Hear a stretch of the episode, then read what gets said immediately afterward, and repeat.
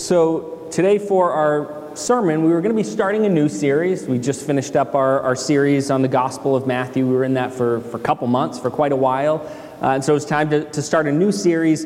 Uh, but we're actually not going to do that. We're going to put that off till next week. As I was sort of this week, you know, beginning preparations for the sermon, sort of starting to put it all together, uh, I just felt the Lord laying it on my heart that uh, even for me, this was sort of something I needed to hear, but also something that I think we as a whole church need to hear. But uh, even sort of as I was planning out this whole week and thinking about all the things that needed to get done, again, preparing the sermon, all the other stuff of just sort of ministry and running, running the church, uh, especially in the midst of, of, sort of this time, and we have the coronavirus pandemic, uh, I just felt the Lord laying it on my heart that I wasn't being faithful enough in regard to really, in a personal way, ministering to people, really reaching out to people. Not that I haven't done that at all, but that I haven't been faithful enough in doing that, reaching out to people in a personal way, making phone calls, touching base. And even if we're sort of social distancing and sort of still staying apart, it doesn't mean that I can't make phone calls and just check in and say, you know, how are you doing? You know, uh, are you doing all right? Or maybe you've been going through a, a, a, tough time and, and, you know, how are things going with that? And just sort of staying in touch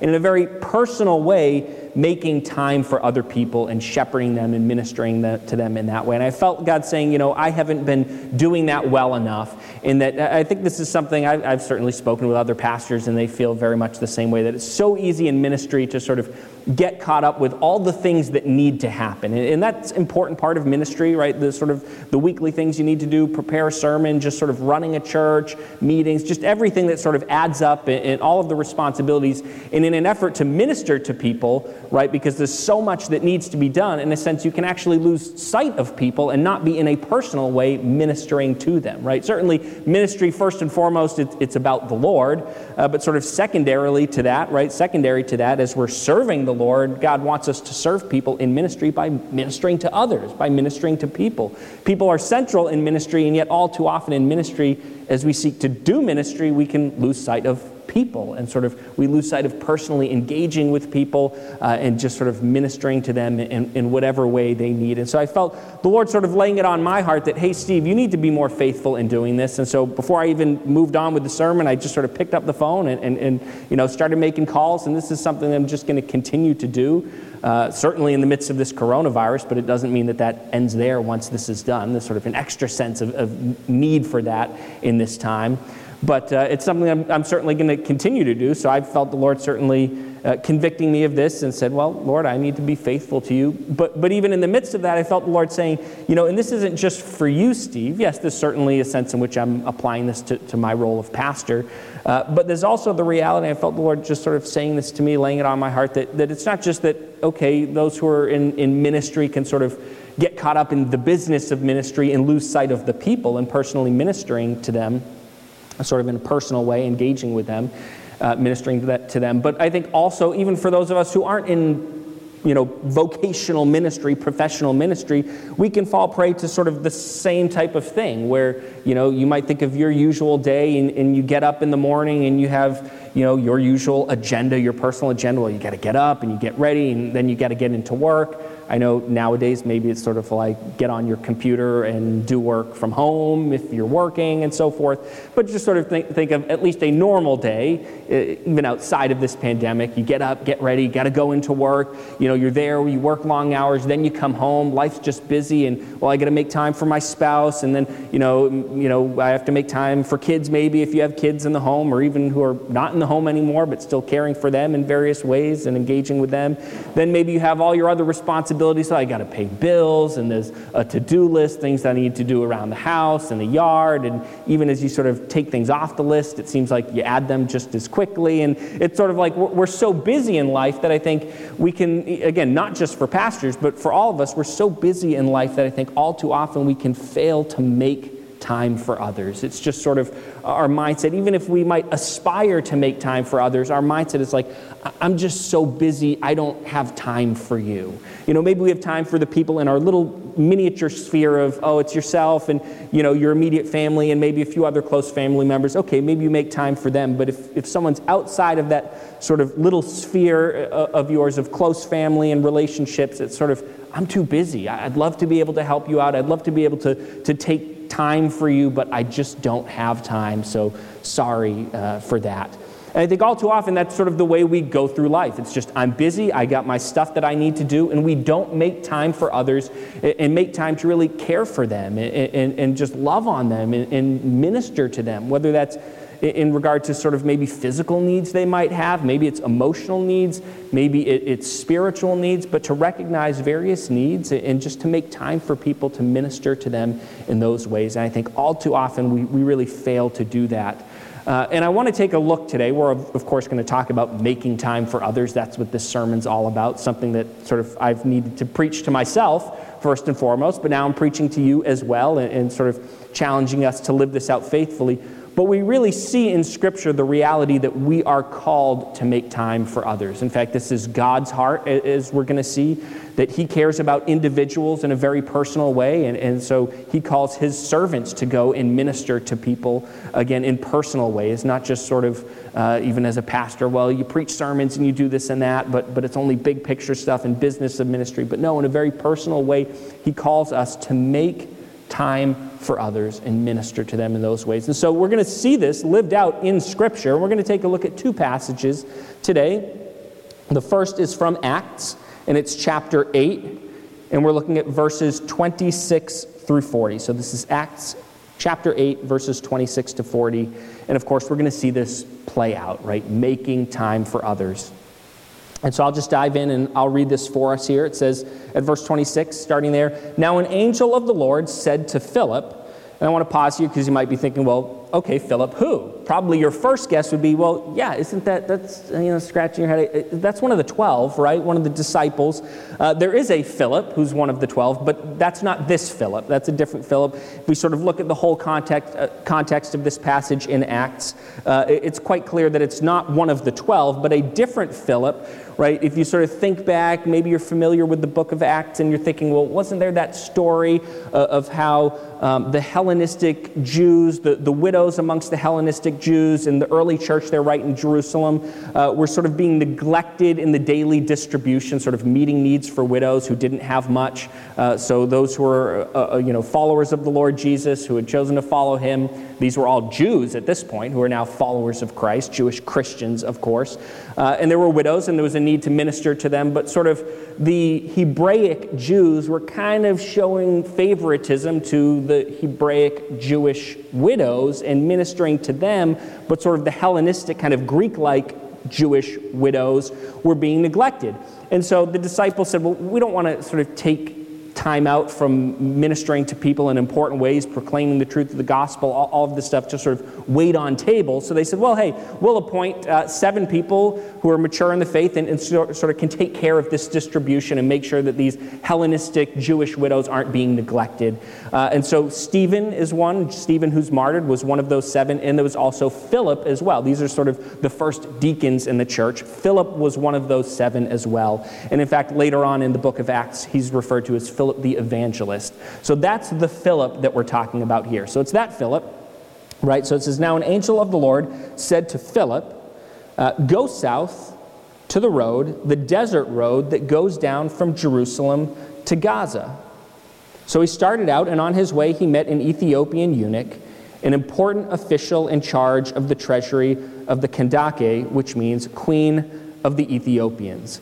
Uh, so I want to talk about this because uh, almost every translation that I can think of, I actually like the way the NIV translates this here. Usually it's translated here as Candace, which is, which is fine. It's just sort of, you know, a, a little bit of a different way of rendering it in English. But the way in which it's sort of translated is almost like it's a name. Like there's this, oh, this Ethiopian queen and her name is Candace. Great. Uh, it's not a name, it's a title, Kandake, and it means queen mother right? That's what it is. It was sort of this office, this role. It was the mother of the king. So whoever was king, who was reigning, well, his mother was the Kandake of uh, the Cushite kingdom, the kingdom of Cush, the Ethiopians, right, sort of in Nubia at that time. And actually, at that time, this role of queen mother, Kandake, was quite a significant role, uh, not quite equal with the position of king, but awfully close to it. Over time, it had kind of grown in power and influence to the point that at the time of, of, of, Acts here, as we're reading, it was close to being on par with the power and authority of king. Not quite, but close. So here we have this Ethiopian eunuch, right? So he's in he's a member of the court of this Ethiopian queen mother, this Kandake, right? Uh, and he is in charge of, of the treasury there. So he has a pretty significant office and role uh, in the kingdom of Cush down in Ethiopia and in, in Nubia. But uh, before I sort of go on with the story and elaborate a little more, I, I want to set the context of, of, this whole passage, sort of what's been going on right prior to this. Right, Philip's actually engaged in some pretty significant ministry right before this. He winds up in the region of Samaria, uh, and he's just going about, he's preaching the gospel, doing his thing, and Samaritans wind up coming to faith.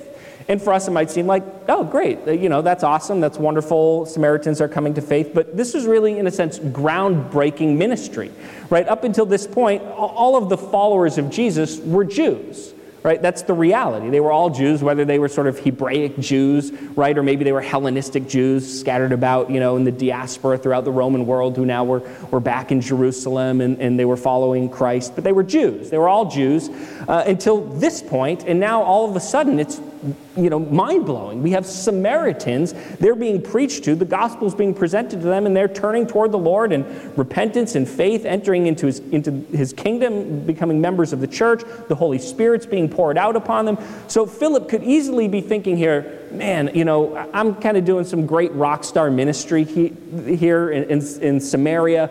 Uh, people are coming to faith. You know, uh, he could think, big picture, I got to keep on doing what I'm doing. I don't have time to go in and you know head down to this road to ultimately at this point he doesn't know why he's going down to this road and who he's going to meet right? But ultimately he finds out it's going to be to minister to this one person. And his mindset could easily be i have more important things than to go and, and sort of personally minister to one person who's sort of struggling to understand Scripture, and I'm just going to sort of help explain it to him and lead him to the Lord. I've got bigger fish to fry. I'm doing much more significant, important ministry. And so he could easily say, No, no, I don't have time for, for one person. I don't have time for people. I'm thinking big picture, and there are more important things. But he says, No, no, no. Of course, he's faithful to the Lord, follows his direction right? And, and there's an angel of the Lord that appears to him and says, hey, you know, go, go and do this. Go to the south to the road, the desert road that goes down from Jerusalem to Gaza. So great. He goes and he does that. And he continues to be tuned into the Holy Spirit, as we're going to see, uh, and faithfully follow his leading. So, reading on.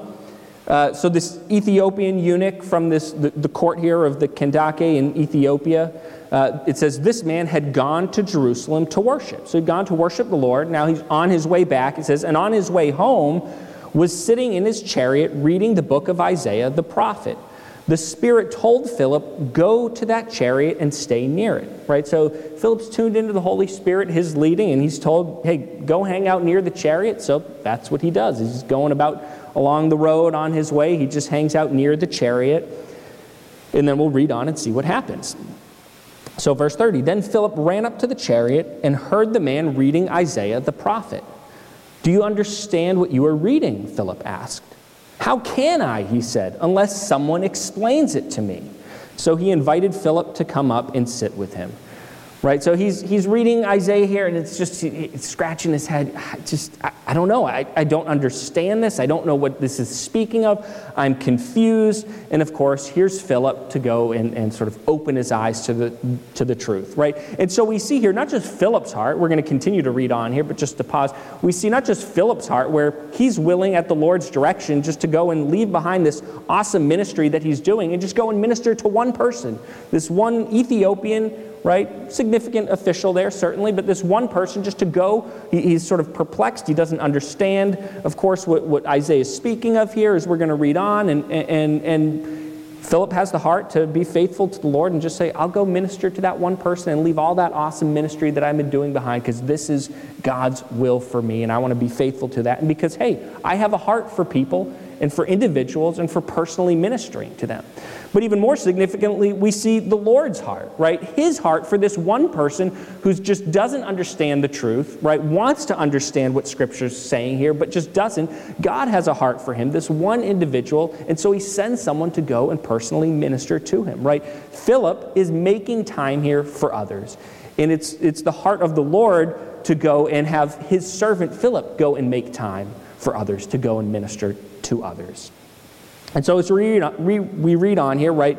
I'll reread verse 31. So we have the, the Ethiopian here saying, How can I, right? I can't understand this. He said, How can I? He said, Unless someone explains it to me. So he invited Philip to come up and sit with him.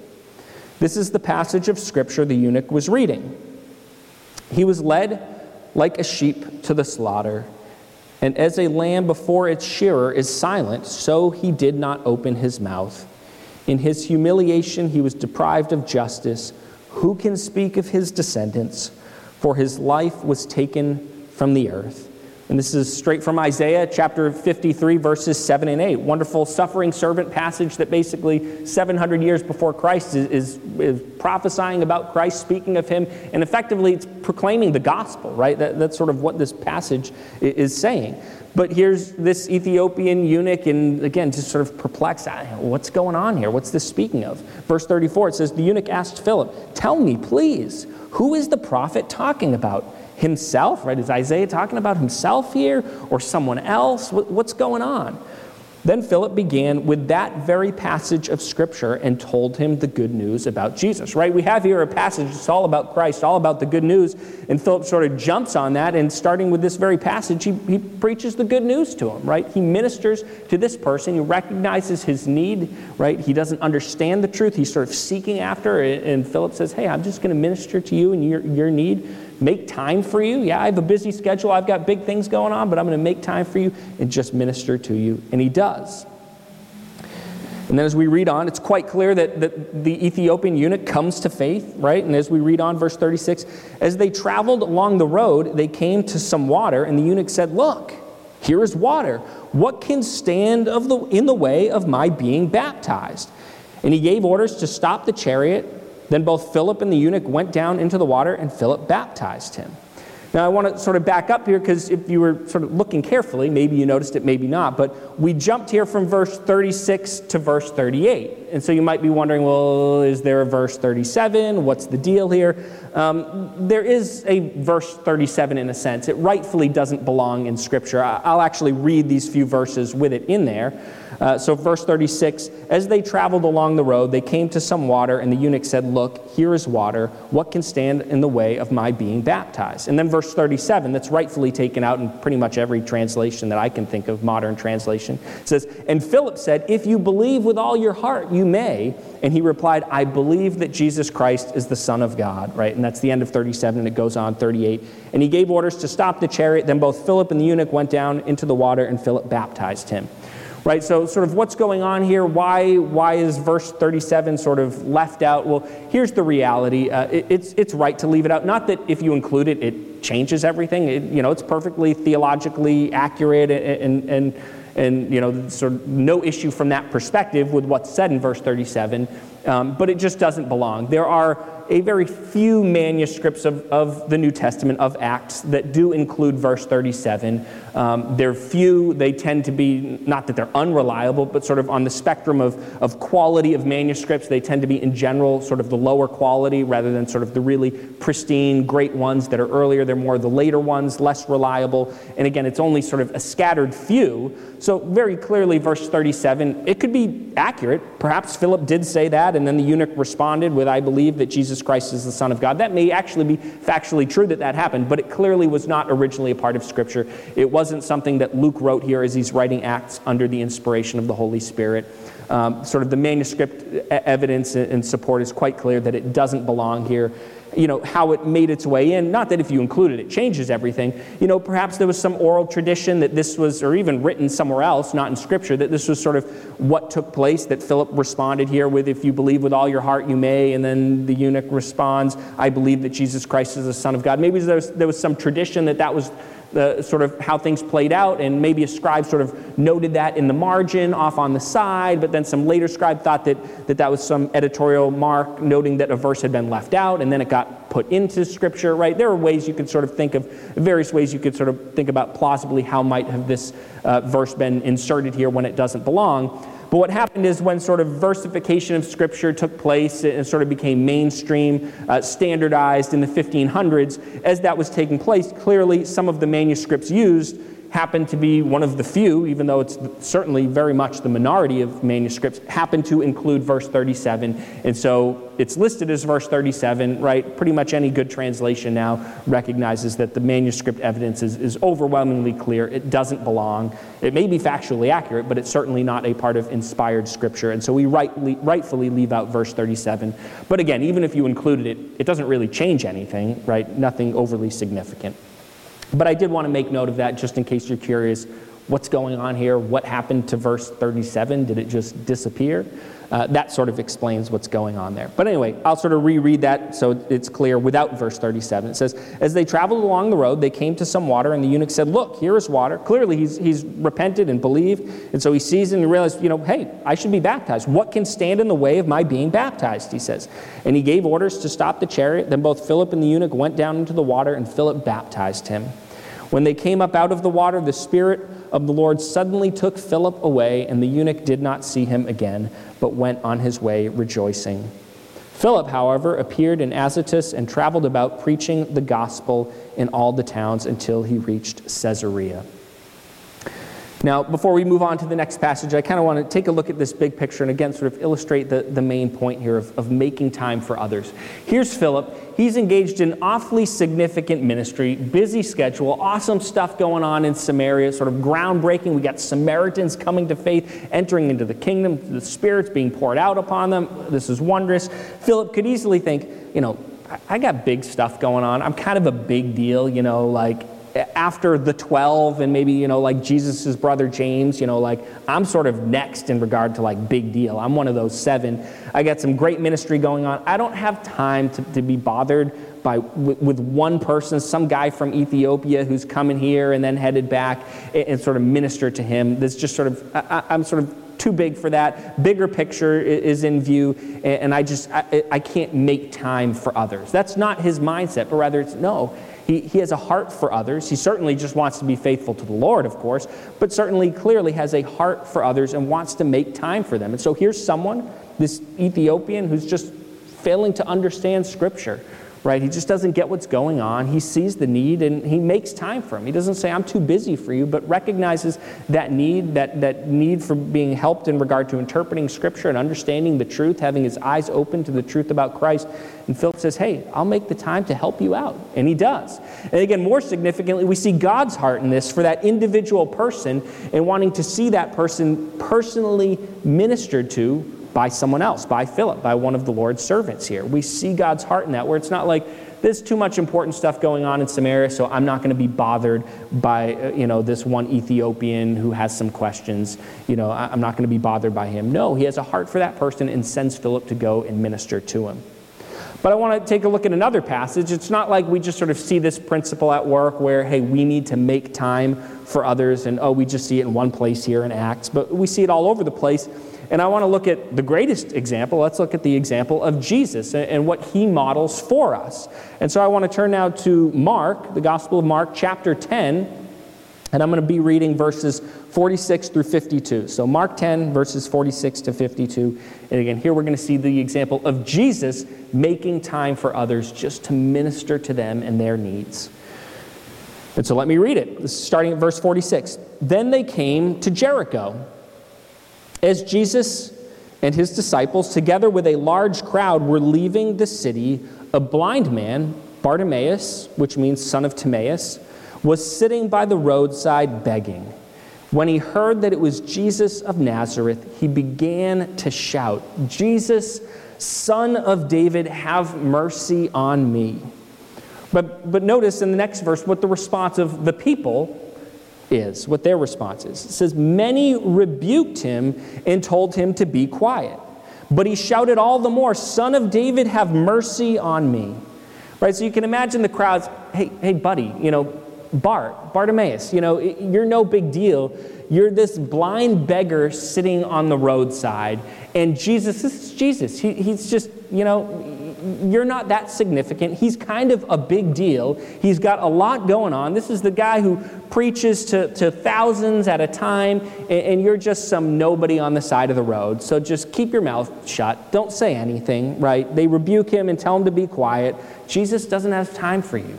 He's got bigger fish to fry. He's got bigger things on his mind, and you don't matter. He's not going to make time for you.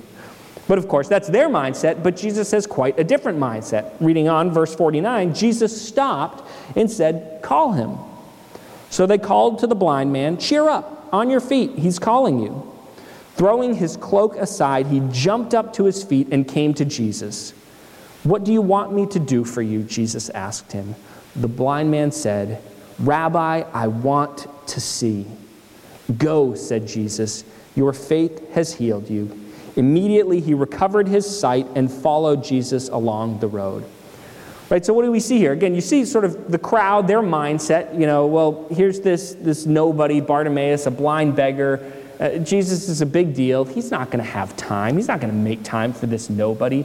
But Jesus says, no, no, no. I, I, I am going to make time for him. Yes, I am a big deal. I'm Jesus. I'm, I'm God the Son right? And yep, I, have got my plate full with a whole host of different things, right? There's tons of ministry that the Father is calling me to do, right? I have a, a, a long list of things that I have to accomplish in a short period of time. Yep, I got a lot on my plate. But nonetheless, right, this is just the heart of Jesus. He makes time. Even for blind Bartimaeus begging on the side of the road, he makes time for him. It says, Call him, bring him over here. What do you want me to do for you? I want to see, he says. Go. Your faith has healed you, right? This is Christ's heart. That even for a nobody, sort of culturally speaking in that day and age, this, you know, this guy's a nobody, he makes time for him. Right? And if we even set this in its context, take note what happens right after this right? Jesus is leaving Jericho and he's headed straight to Jerusalem, and what we see takes place is the triumphal entry. So, what is Jesus doing? He's here at Jericho, he's headed to Jerusalem to go and die on a cross to make atonement for sin. So, you think about this Jesus has bigger things on his mind than one blind guy sitting on the roadside, right? So, to put this in perspective, Jesus would have had an awful lot on his mind, things far more significant than one person and his blindness, right? And yet, even in the midst of that, with Jesus understanding what lays before him to, to head to Jerusalem, and there he'll head to a cross, make atonement for sin as he dies on the cross, rise again, of course, on the third day in victory. With all of this in his mind laying before him, nonetheless, he still has a heart. It's not like I'm too busy, I'm doing bigger things. Yes, he is busy. Yes, he is doing bigger things. But nonetheless, even in spite of that, he says, I'll make time, even for a nobody blind guy begging on the side of the road, I'll make time to heal him of his blindness. And sure enough, that's what he does. And so the question, in a sense, is, is well, what's our mindset? Do we have that same mindset of, of Jesus, the same mindset as, as Philip? Right? Or as we see even in the story of Philip, God's heart and mindset behind that, right? This mindset of saying, even though I'm busy, Jesus had big things on his plate, right? What could be greater than what he was going to do and accomplish? Big things on his plate, and yet he made time to go and heal Bartimaeus. He took time out of his busy schedule to do that. And do we have that same mindset where as we go through life, even if we've got big things on our plate, right? A long list of things to do, do we have the mindset and, and, the heart attitude of, I just care about people. I just love people. And I know that that's God's calling upon me to love them. And in that love, just to make time, to make time for people, to recognize that there are people all around me who have hurts, who have needs, and just to take time out of my schedule for them. To minister to them, to, to meet their needs, just to care for them, to love on them, to meet their needs, whether they be physical, like Bartimaeus needing healing, whether it be more spiritual, right? Think of the eunuch, the Ethiopian eunuch, and he just didn't understand the truth and the gospel, and he was perplexed with Scripture. And Philip goes and preaches the truth and opens his eyes to it, right? Whatever the needs, just to see those needs before us and say, Yeah, I'm busy, but this needs to be a priority, and just to take time out of our busy schedule for others, right? And that's something that the Lord calls us to do. And so, as we, as we, think of sort of, well, what's our takeaway? What's our application? Of course, it, really directly applies to us. Well, we need to make time for others, to minister to them. We can't be getting caught up in the busyness of life, and we need to say, no, this needs to be a priority. Even if we're busy, we need to set aside time, recognize the priority that people are, and say, I'm going to make time for you, just to minister to you, just to care for you, just to love on you. But I want to sort of be a little more specific in our application rather than just say, well, you know, make time for others and hey, go and do it. But I want to be a little more specific in regard to the application and challenge. And I want to challenge us to do this just to come before the Lord in prayer and ask Him to give us that appropriate heart attitude and mindset where as we go through our daily lives that we would just have a heart for other people uh, just a burden for them and, and, a heart for them and desire to meet their needs, just to have the mindset as we go through life that, yeah, I might be busy, but there are other things that are, that are important, that are more important, that need to be a priority, and that, that involves making time for others, that people need to be, a priority, to give us that mindset, that heart attitude, that the Lord would just work in our hearts, the Holy Spirit would be at work and, and transforming us and, and, changing us and growing us in that way. But also to pray as well that, that God would give us the eyes to see the needs of others around us right? Just to be tuned into the Holy Spirit. The Holy Spirit would, would give us those eyes, that, we, that He would give us sort of a heart that's tuned into the, to Him, to the Holy Spirit and His leading, and that we would have those eyes to see those needs. Because we can go through daily life thinking, yep, oh, I want to make time for others. But if we're just sort of blind to all of the needs around us because we're just not thinking about other people, we're not really focused on them so much, even if in a general way we sort of have a willingness to help people, if we're not really sort of looking deeply at people and, and having the eyes to see the needs, they're just going to pass us by, right? We could be like Philip and we're on that road and there's the eunuch, the Ethiopian eunuch, and we just walk on by because we're blind to the needs of others, right? So also to pray, not just that God would change our hearts and our minds, but also that He would give us the eyes to see the needs of others around us. And then in love for, for God and for others, go and meet those needs. Take time out of our busy schedules just to go and minister to other people and meet those needs. But I also want us to take some time to, to really prayerfully, this is another application specific challenge for us. Uh, some of the ways in which we're called to take time out from our busy schedules for, uh, for others might be sort of in ways like Philip and, and Jesus here, where you're just sort of going about your life and boom, you bump into somebody and you make time for them. But God might also, and I would say undoubtedly is also calling us to make time for people who are sort of already in our lives in some way right? It's not just someone that you've never met and you're going to bump into them at the grocery store and you need to make time for them. That's a reality for sure. But, but also, God is likely saying to us there are people who are already present in your lives. Maybe it's a coworker, maybe it's someone who lives up the street. Uh, and the reality is, in our lives, we're just sort of having the mindset of, I'm too busy, I, I don't have the time to sort of minister to you. I just have too much going on in life. And maybe God's calling us to make time for those people, for that coworker. Maybe it's a friend. Maybe, as I said, it's a neighbor, but someone already in our lives that we're sort of neglecting and failing to make time for.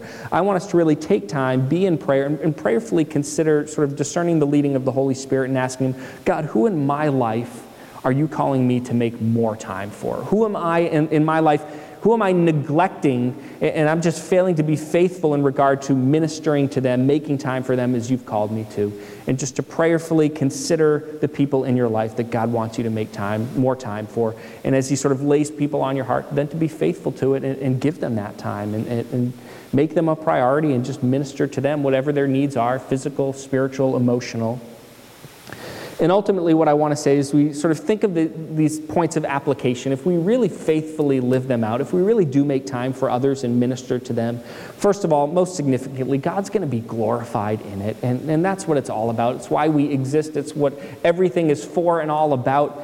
It's all about God and His glory. And so He's going to be glorified in it. So let's do it first and foremost for that. But also recognizing that if we live this out faithfully, the lives of others are going to be greatly impacted in a positive way. Right? And so we should want to do this first for God, but also for others, knowing that we just want to have, out of love, we want to impact people and impact them for the better.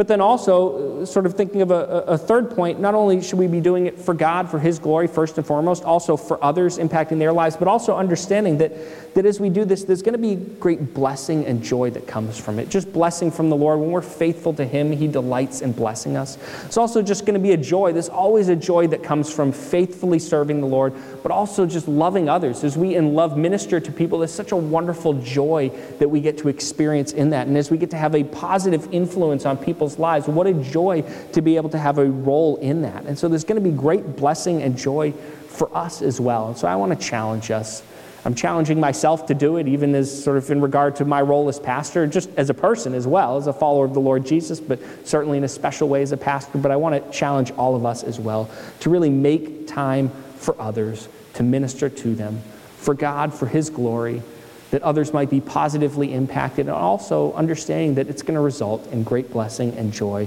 for us as well. Amen. And let's pray. Lord God, thank you for these passages that we just read today about Philip about you, Lord Jesus, the examples that we see before us here of caring for others and seeing those needs, and even in spite of busyness and important things in our lives, taking time, making the time for others to minister to them, to meet needs, whether physical, emotional, spiritual, just to care for others, love on them, and minister to them. And we know all too often we fail to live that out. We just become consumed with ourselves, our own lives, our own agenda, our own busyness, and we just lose sight of people. We lose sight of others and fail to act in love toward them and fail to make time for them. And I pray that that wouldn't be for us, Lord. That you would bring about a change within us, give us a heart for others, a mindset as well for them and making time for them. Give us the eyes to see the needs of others all around us that we might then meet those needs and minister to them.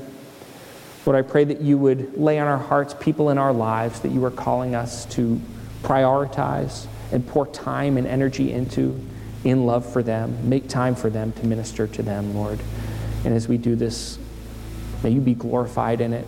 May lives be impacted and changed, and may we experience great joy and blessing. And it's in Christ's name we pray. Amen.